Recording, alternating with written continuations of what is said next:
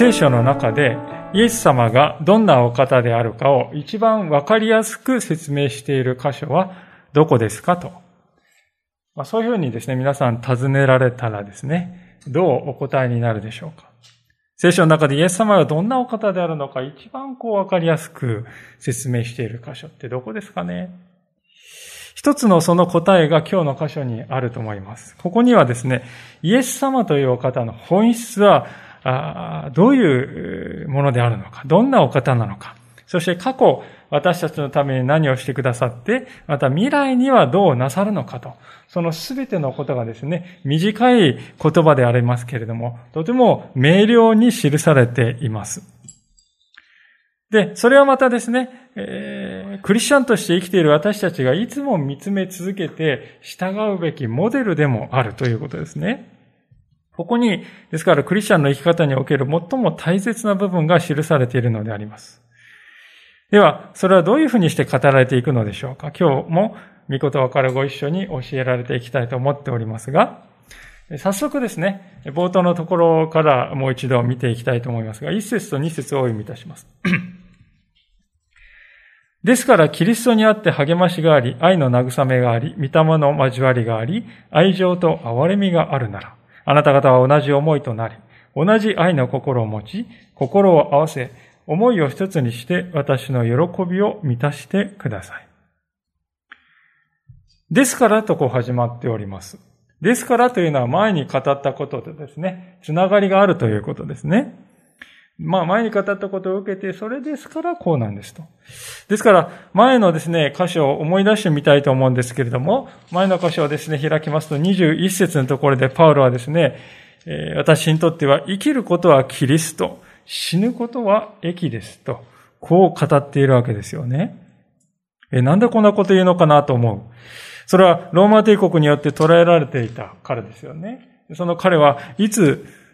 死ぬともわからないような身でありました。しかし彼は信仰者が生きていく限りこういう困難というのは必ずやってくるのだというわけですね。なぜなら私たちが信じているイエス様ご自身が十字架の道を歩まれたお方だからですよね。そのような苦しまれたお方を私たちは主として信じている。ですから、私たちもまたそのような困難を通ることがあるのだと。ですから、イエス様を信じて生きていくということは、イエス様が通られた苦しみの後をも生きていくということでもあるんだと、パウロは言うわけですよ。でそういう時にですね、えー、まあそういう中で、生きていく中で私たちにとって一番大事なことはですね、あれやこれやと心が裂かれるような生き方をしないで、中心の一点に焦点をこう定めるということです。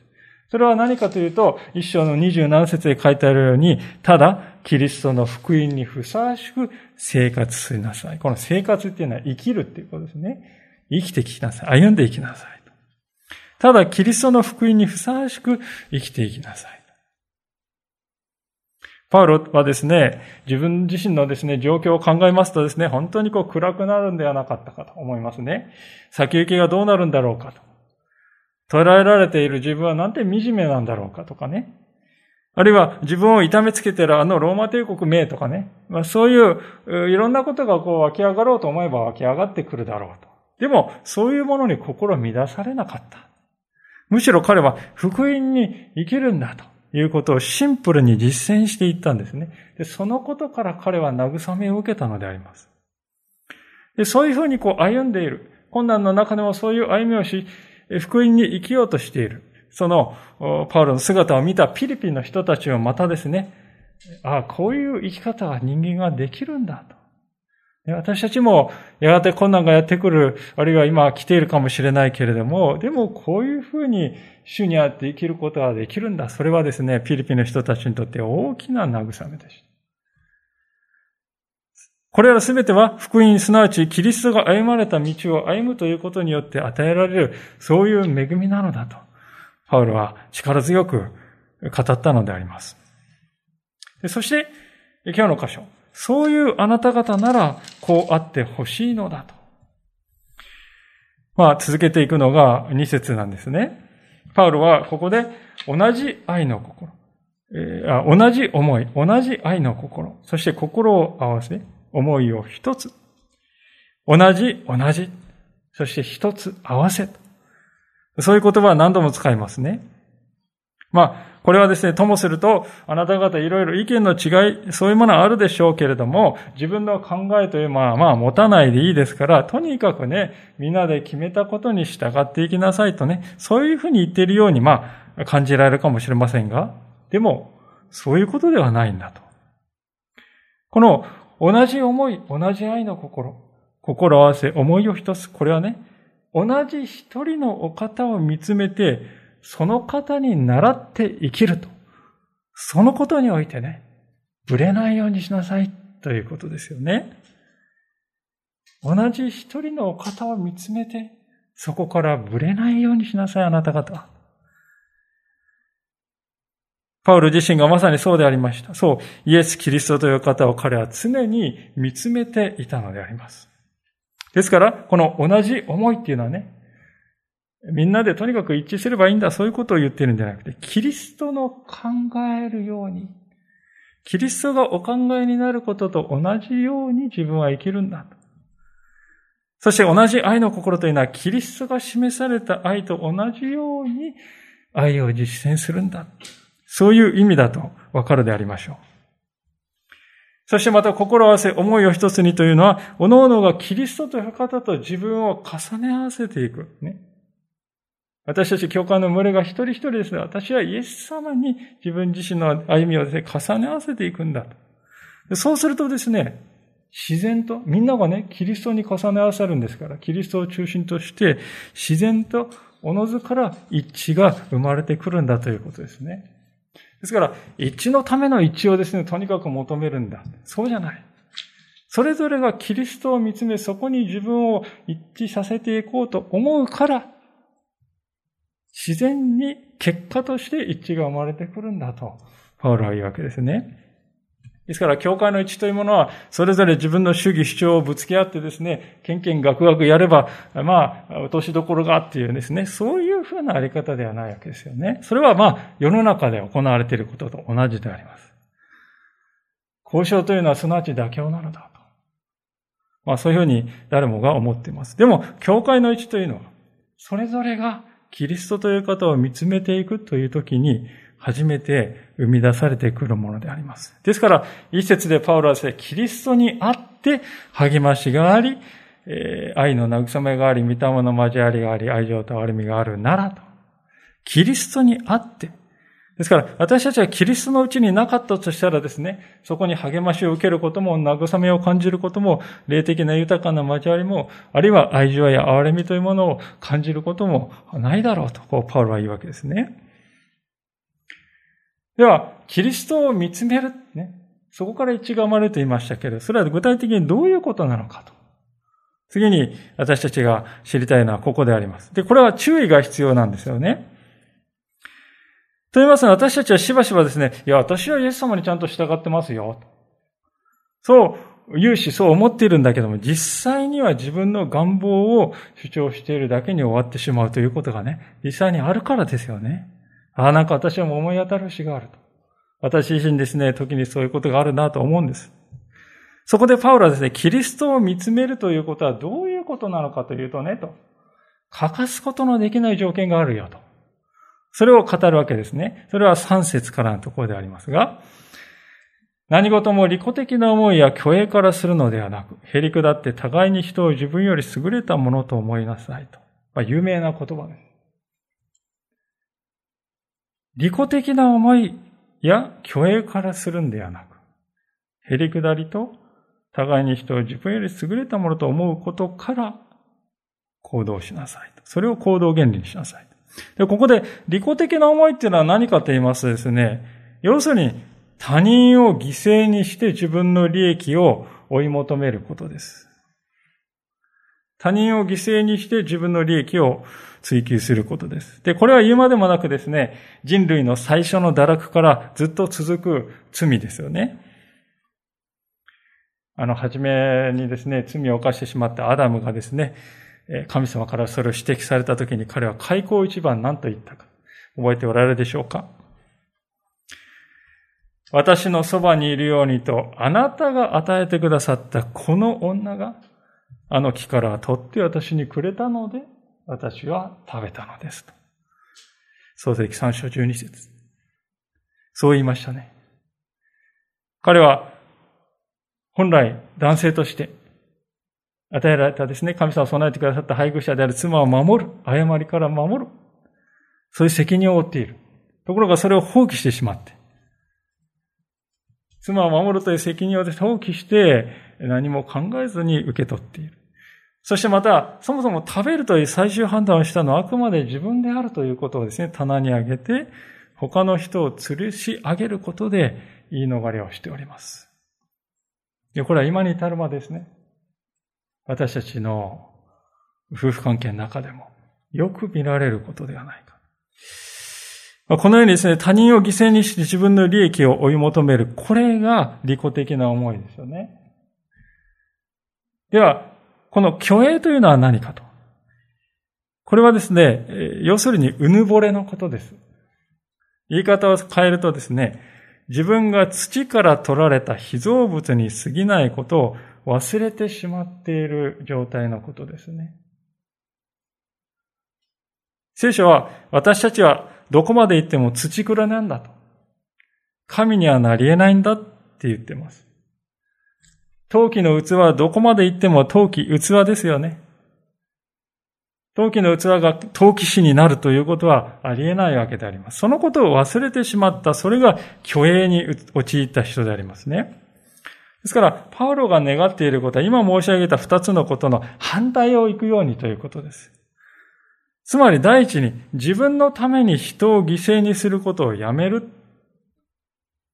反対に他者のために自分を犠牲にするようにすると。そういうことですね。誰を犠牲にするか。今までは人を犠牲にして自分を立ててきた。しかしそれを逆転して、自分を犠牲にして他の人を立てる。二番目のことは自分自身を過大評価するということをやめ、同時に過小評価するということもやめるということです。正しい自己認識、正しい自己評価というものを取り戻していくということですよね。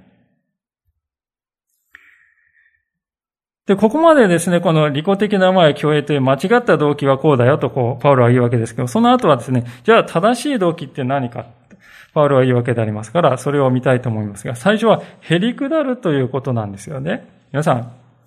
へり下るということはですね、不人気な言葉ですよね。そして、しばしば誤解されてきた言葉だと思いますね。へり下るということはしばしばですね、卑屈になることとね、私たちは勘違いしてしまうんではないでしょうか。例えば、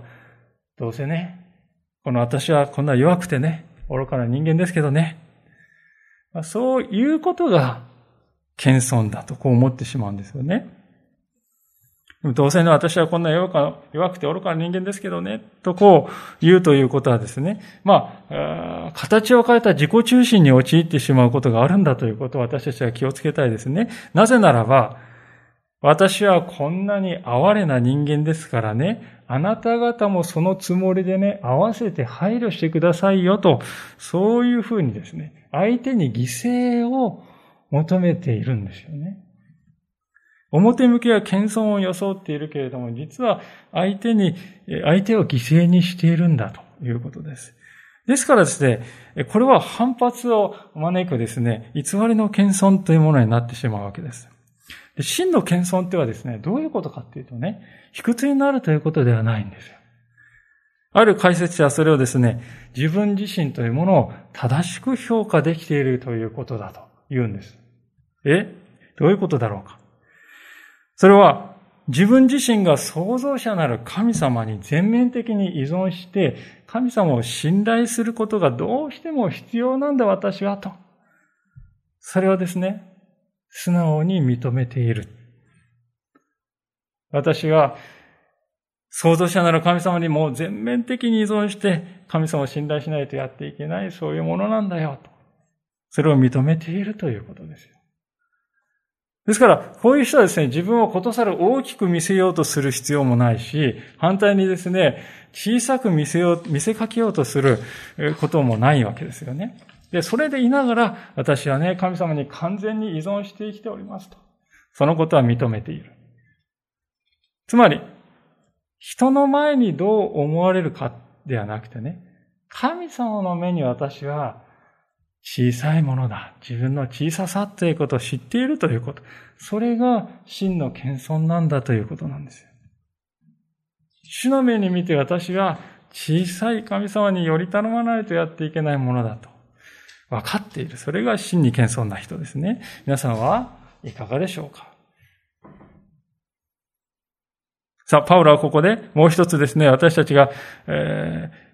持つべき正しい動機について触れますけども、それは互いに人を自分より優れたものと思いなさいというこの言葉でありまして、率直に言ってですね、これは多くの人を悩ませてきた言葉ではないかとも思います。と言いますのはですね、こう聖書がですね、互いに人を自分より優れたものと思いなさいと書いてあるのを読む。でそうするとですね、なんかこう、パッとね、ある人が浮かんで、あの人ね、あの人自分より優秀なとはとっても思えないけどね、というね、そういうこう主観的な優劣とね、判断というのがね、出てきてですね。にもかかわらずとにかく、あっちの方が優れていると思いなさいよと、意に反して、こう、強制されているかのようなね、感じを受けるかもしれないですよね。でも、この、実はこの優れたと訳されているギリシャ語の元々の意味はですね、どういうものかというとですね、超えた状態にあるということです。超えているとか、あるいは主権を持っているという、そういうニュアンスなんですよね。実際、あの、有名な英語のですね、聖書をこの箇所を見てみますとですね、いくつか有名な聖書はですね、よく知られた聖書ですけども、この優れたと日本語で訳されている言葉をですね、英語で significant とかね、あるいは important ですね。そういうふうに訳しております。まあ、significant もあるいは important もですね、重要なというふうに、そういうふうに訳される言葉ですよね。中学校で習う英単語かと思いますが。あるいはまた、思いなさいというのをですね、えー、考えなさいと訳した方がいい言葉かなと私は思います。ですから、ファールはですね、ここで、互いに人を自分より重要なものと考えなさいと。そう言っているんだということです。随分印象変わってきたなって思いませんか？互いにね、人を自分より重要なものと考えるようにしなさいと。実際これこそパウロが言いたいことであります。ある解説者はそれをですね、次のように言っております。このように共同体の中の他の人々は自分より優れていると考えるのではなくて、自分の必要や関心を超えている人々であると考えるべきである。私の必要とか関心というものを超えた存在であると考えなさいと。優劣の話をするんじゃなくて、自分の必要や関心というものを超えている。そういうものとして考えるべきだと言うんですね。そう、パウロはですね、えー、定義しなさいと私たちを招いているんであります。まあ、そうしておいてですね、4節から5節でパウロは一つのまとめに入るわけでありますけれども、お読みいたします。それぞれ自分のことだけでなく他の人のことも顧みなさい。キリストイエスのうちにあるこの思いをあなた方の間でも抱きなさい。4節はですね、皆さん何何を言っていると思われるでしょうか？自分のことだけでなく、他の人のことも顧みなさいと。まあ、こう書いてありますから、自分のことだけでなくと書いてあるんでね、あなた方ね、自分のことばっかり考えちゃダメなんだよ。他の人もある程度は考えてあげないとね、いけないんだよと、こう言っているように感じないだろうかと思うんですけれども、実はですね、この自分のことだけでなく、このだけっていうのはですね、元々のギリシャ語にはない言葉であります。補足的に入っているんですね。ですから、本来パウロが語りたかったことはおそらくですね、自分のことではなく、他の人のことを顧みなさいと、それがパウロの真意だろうと思います。自分のことではなく、他の人のことを顧みなさいと。これが真意だと思います。というのは、罪ある私たちはですね、どうしても自分のことを真っ先に考えてしまう。それは最初から当たり前の性質なんですね。みんな自分をですね、可愛い自分が第一にしてしまう。それはもう分かっている。ですから、むしろパウロはですね、自分のことではなく他の人のことを考えなさいと命じることで、私たちの目を、私たち自身だけを見ているところからね、その目を転じようとしている。それが文脈に合っている理解だと思いますね。というのは、先にも3節で互いに人を自分を超えたものとして考えなさいと。そういうことを言ってるんですよと言いましたね。そしてまたこの後に見るイエス様の姿はまさにそうではないでしょうか。イエス様はね、自分のことも、自分のことだけ考えるんじゃなくて、他の人のことも考えなさいって、もってね、そういう歩みをされただろうかというと、そうではなかったからですよね。ですから私たちは意識して他の人のことを考える、自分のことを考えるのではなく、他の人のことを考えるということを意識して努めないとね、愛の技っていうのはできないんだと。だからこそパウロは自分のことではなく他の人のことを顧みなさいとこう言うんですね。それがキリストイエスという方が常にお考えになっていたことだよとこういうわけであります。では、イエス様は実際私たちのために何をなしてくださったのか。聖書の中で最も美しいキリスト論とさえ言われております。6節からのところでパウロはそれを力強く語るんでありますが、お読みいたします。キリストは神の見姿であられるのに、神としてのあり方を捨てられないとは考えず、ご自分を虚しくしてしもべの姿をとり、人間と同じようになられました。人としての姿を持って現れ、自らを低くし、低くして死にまで、それも十字架の死にまで従われました。まず6節に注目したいんですけれども、キリストは神の見姿であられると言います。これは、つまりキリストは神そのものであるという意味です。そういう方が神としてのあり方を捨てられないとは考えなかった。実はこの捨てられないというのはちょっと意訳でありまして、もともとは戦利品という言葉から派生した単語だとこう言われております。で、戦利品というのはですね、勝ち取ったものでありますので、え、絶対に手放す必要がないものですよね。手放すことが不可能だと。そういうものであるわけです。で手放せないもの、本来は。手放そうなんて誰も考えないようなものという、そういう意味ですね。ですからまあ、固有のものと固有と言ってもいいと思うんですね。つまりイエス様は自分の神としてのあり方を固有のものとはお考えにならなかったんだと言っているわけです。ところで、私たちの社会では固有のという単語っていうのはよく使われるんですよね。一番よく使われるのはですね、我が国固有の領土というですね、そういう言い方でよく使われますね。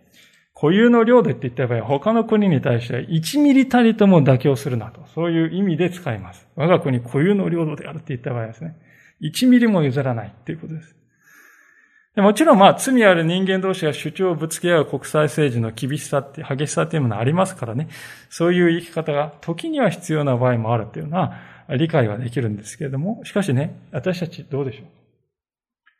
ともすると私たちは自分が人生で得てきたものや、頑張って苦労して獲得してきたもの、あるいは人から受けた栄誉などをね、まるで固有の領土であるかのごとくに、絶対に手放せないものとこう見なしてはいないだろうか。そしてそれを固くですね、えー、握りしめてしまっては来なかっただろうかとこう思わされるんですね。そこでキリストに目を転じるとどうでしょう？キリストは神であられた。神が神としてのあり方のほぼ全てを手放すなどということは、考えられないことであります。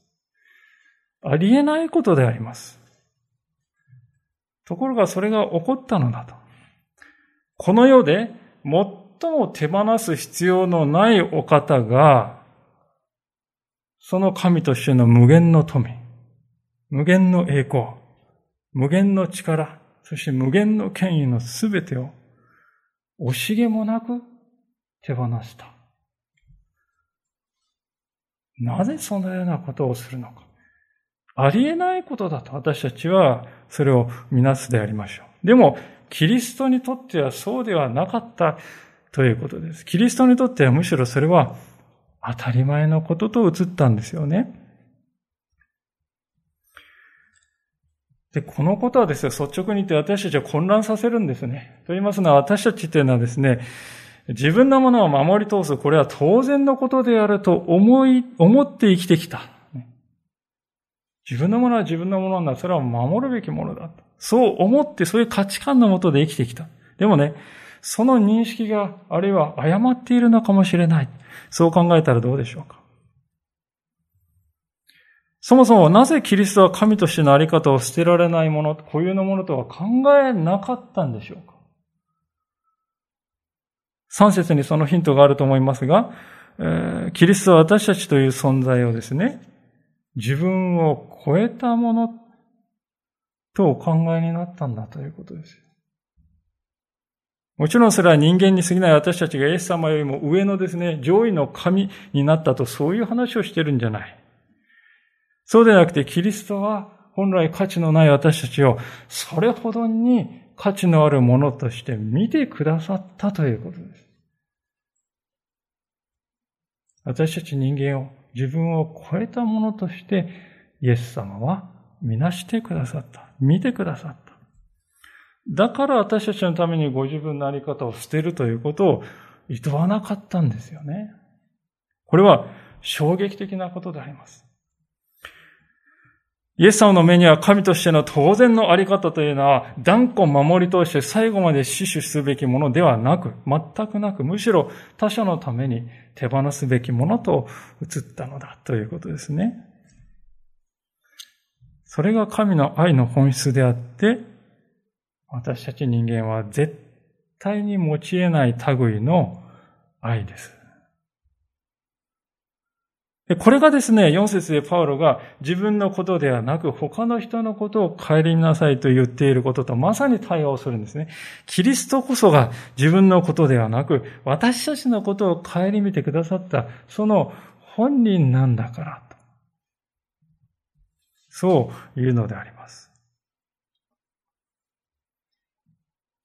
では今度は7節に目を転じたいと思うんでありますけれども、そのイエス様はご自分を虚しくして、しもべの姿を取ったとありますが、この虚しくっていうのはですね、なんか今日、人生が虚しいなって、あの虚しさではないですね。この虚しいっていうのはですね、空っぽという意味、エンプティ。空っぽという意味です。と言ってもですね、私の心は今空っぽで無の境地だっていうですね、そういう、なんていうんですか、精神的な特殊な精神状態のことを言っているわけでもないんですね。そもそも空にするっていうことは、もともとは満タンだった。豊かにあったっていうことですよね。それが前提にあるからそれがなくなって空っぽになったっていうことですよね。で、文脈に照らし合わせますと、イエス様はかつ豊かに持っていたものとは何かというと、それは神としてのあり方に他ならないですね。つまり、それを主は空にした。イメージとしては、ボトルの中に口からですね、溢れんばかりに入っていたブドウ酒を、ボトルを傾けて流し、そして最後は、最後の一滴が落ちるまで、すべてを流し尽くされたということです。イエス様はそのようにしてご自分を注ぎ尽くされたんだと。そう、聖書は言うんですね。その結果、イエス様はどうなったか。しもべになった。すぐにお分かりのご察知のように、このしもべというのは奴隷と訳すことの多い言葉です。イエス様は一時的に奴隷の身分にまで、えー、身を落としてしまったと。そういうことを言いたいのではないですね。イエス様こそ、奴隷としての本質を表された。ご自分のものとなさったということです。奴隷というのは自分のものは何も持ってない。それどころか他の人に所有される立場です。そして奴隷がすることは自分のためにすることはあってはならない。すべて主人のために、他の人のためにする。それが奴隷です。イエス様はまさにそういう立場になられた。言い換えると、神としてのあり方をすべて注いで空にし、代わりに奴隷としてのあり方をボトルに入れて、それでボトルを満たした。ファローが言っているのはそういうことであります。そして人間と同じようになられたと7節の2行目で書いてあるのは人間として大生まれになったとも訳せますね。まさにあのベツレヘムの会話桶に眠っているキリストはそうでありました。イエス様は何もないところに突然パッと出現したわけではなかった。母の体から生まれてきた。マリアの体から。それはまさしくこの方は人間である。孫うことなき人である。人間であるということです。ですから、パウロはそれを言い換えて人としての姿を持って現れた。姿ってのは単に見た目がそうだっていう意味ではなくて、本質からしてこの方は人間なんだ、人なんだと。これはイエス様のね、完全な人間性ということを表す言葉ですよ。紀元一世紀の終わり頃になりますとですね、イエス様がなさったことがあまりにも顕著でありましたので、実はイエスは人間ではなく天使だったんではないかと。そう主張する人が現れましたね。あるいはイエスというお方は人間のように見えただけなんであって、実は霊だったんだよ。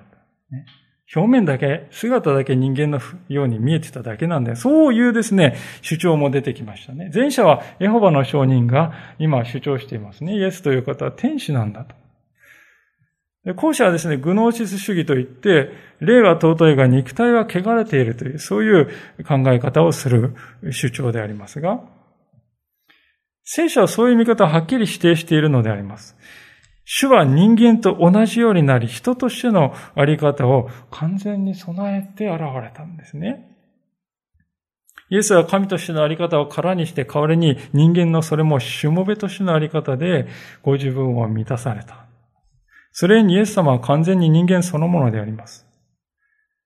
イエス様が人そのものであるからこそ、主は私たちの苦しみや悩みを理解できる。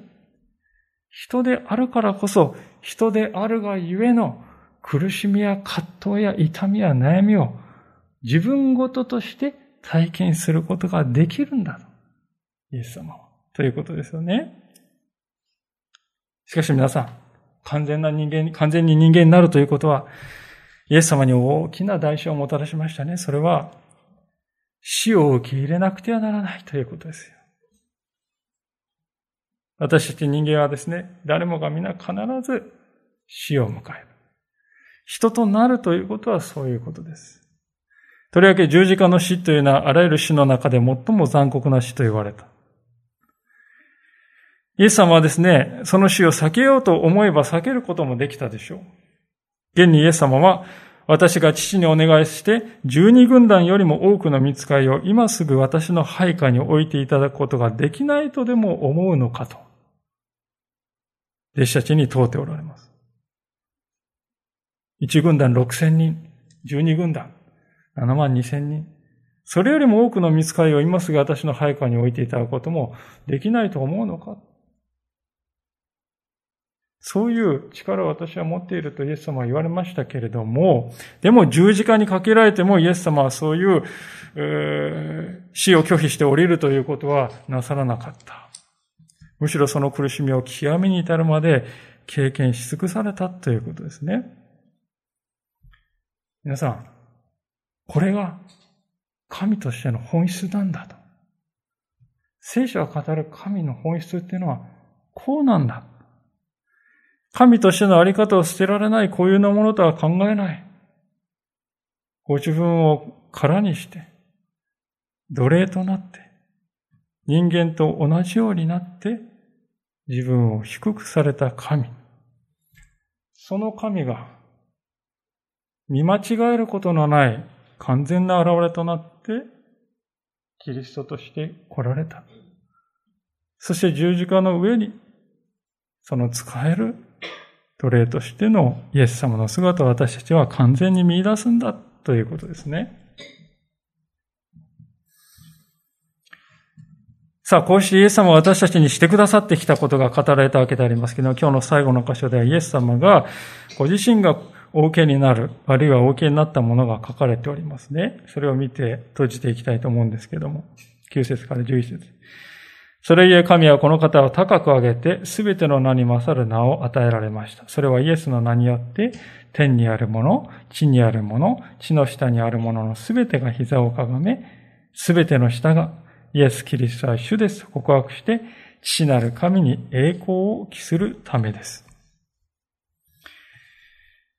今読んだ箇所はですね、すでに実現しているけれども、未だ実現していないと、そういうものであります。ちょっと何言ってんだかと思いますけどね。すでに実現しているんだけれども、未だ実現、完成していないと。そういうことが書いてあります。9節はですね、すでに成就している。つまり、イエス様復活された後、天に上げられて、神としてのあり方を取り戻された。すべてに勝る名というのは神の名の名を置いて他にはないからですね。一方、10節から11節はですね、まだ実現の途上であります。この世のありとあらゆるものがイエスという方を王として崇めて、その足元に伏してイエスを拝する、そういう時がやってくるのだと、聖書は予言しております。で私たちはですね、その実現を見たかっていうと、まだ見てないですよね。私たちあの映画館に映画を見に行った時ですね、最初にあの、最近の映画館はあまりそうじゃないかもしれませんが、昔の映画館っていうのは幕がね、ありましたね。で、時間が来るまで幕がこう閉じたままですよね。で、今かな、まだかな、まだかなってですね、その開演の時間をですね、待ち構えるんであります。で、いざ時間が来るとブーって言って幕がこうね、上がる。そうすると私たち喜びを持ってですね、その映像にですね、見えるわけですよね。何が起こるのだろうかと。今私たちが置かれている、信仰者が置かれている状況はこれです。幕が上がるのを待っている。幕が上がるまで。私たちは今か今かと待ち構えている聴衆のようなものだ。近い将来、その幕が開く。その時に私たちは目にするのは私たちの想像を超えた賛美の光景です。この宇宙のすべてのものがイエス・キリストという方を一点をですね、褒めたたえて賛美している。この宇宙のすべての光に勝る光がイエス・キリストから放たれてすべてのものを照らしている。声を超えた声が、賛美を超えた賛美がイエスに捧げられる。それを私たちは目の当たりにするのだと。これは私たちにとって大きな慰めではないでしょうか。私たちは皆というのはですね、この地上の権力者によって苦しみを味わわされているからですよね。パウロはまさにそうでした。ローマ皇帝の名のもとに彼は捕らえられて自由を奪われている。明日何が起こるか、それもわからない。でも、今、私を支配したつもりになっているそういう権力も、やがては主キリストの前にひざまずく時がやってくるのだと、彼は知っていた。私たちもそうですね。会社の上役、あるいは権力を持った政治家、学校の教師、配偶者、親、兄弟、近所の人々。私たちは時にそういう権利、権威を持つ人々によって心に痛手を受けます。しかしやがてその全ては報われて贖われる時がやってくる。その時全宇宙が、いや全ての被造物がキリストを褒めたたえる。そして私たちは知るんですね。主イエスの十字架によって罪をあがない、万物を神と和解させたキリストをお使わしになったのは、父なる神様だったんだ。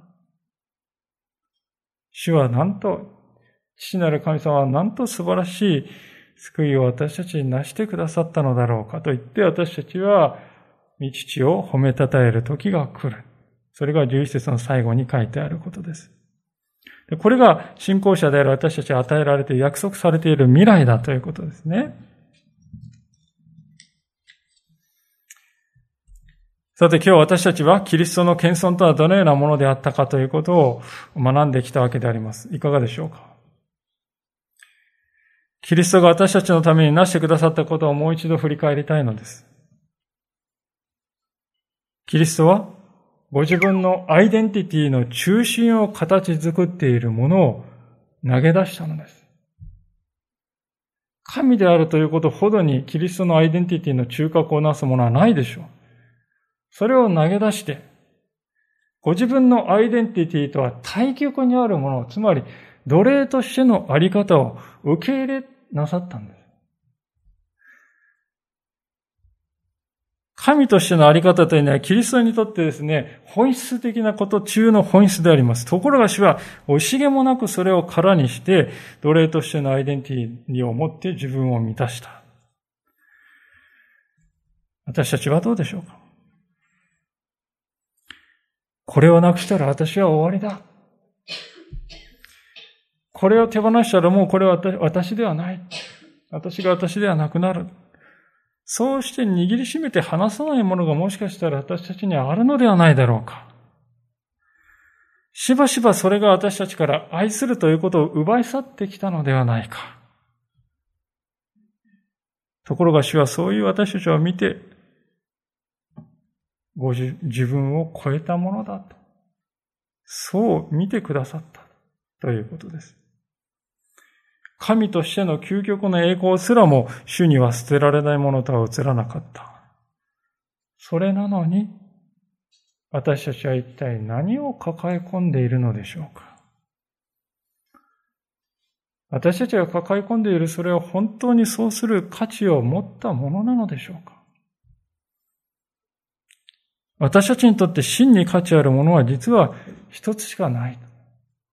それはキリストを、この方を知っているということ。キリストこそが宝なんです。この方が与えてくださった命、それこそが私たちの未来であり希望です。主を見つめましょう。キリストの愛、キリストの慈しみ、キリストの憐れみ、そしてキリストとの命に溢れた交わり、そこを見続けていきましょう。そこに永遠に尽きない私たちの喜びがあるからであります。お祈りをしたいと思います。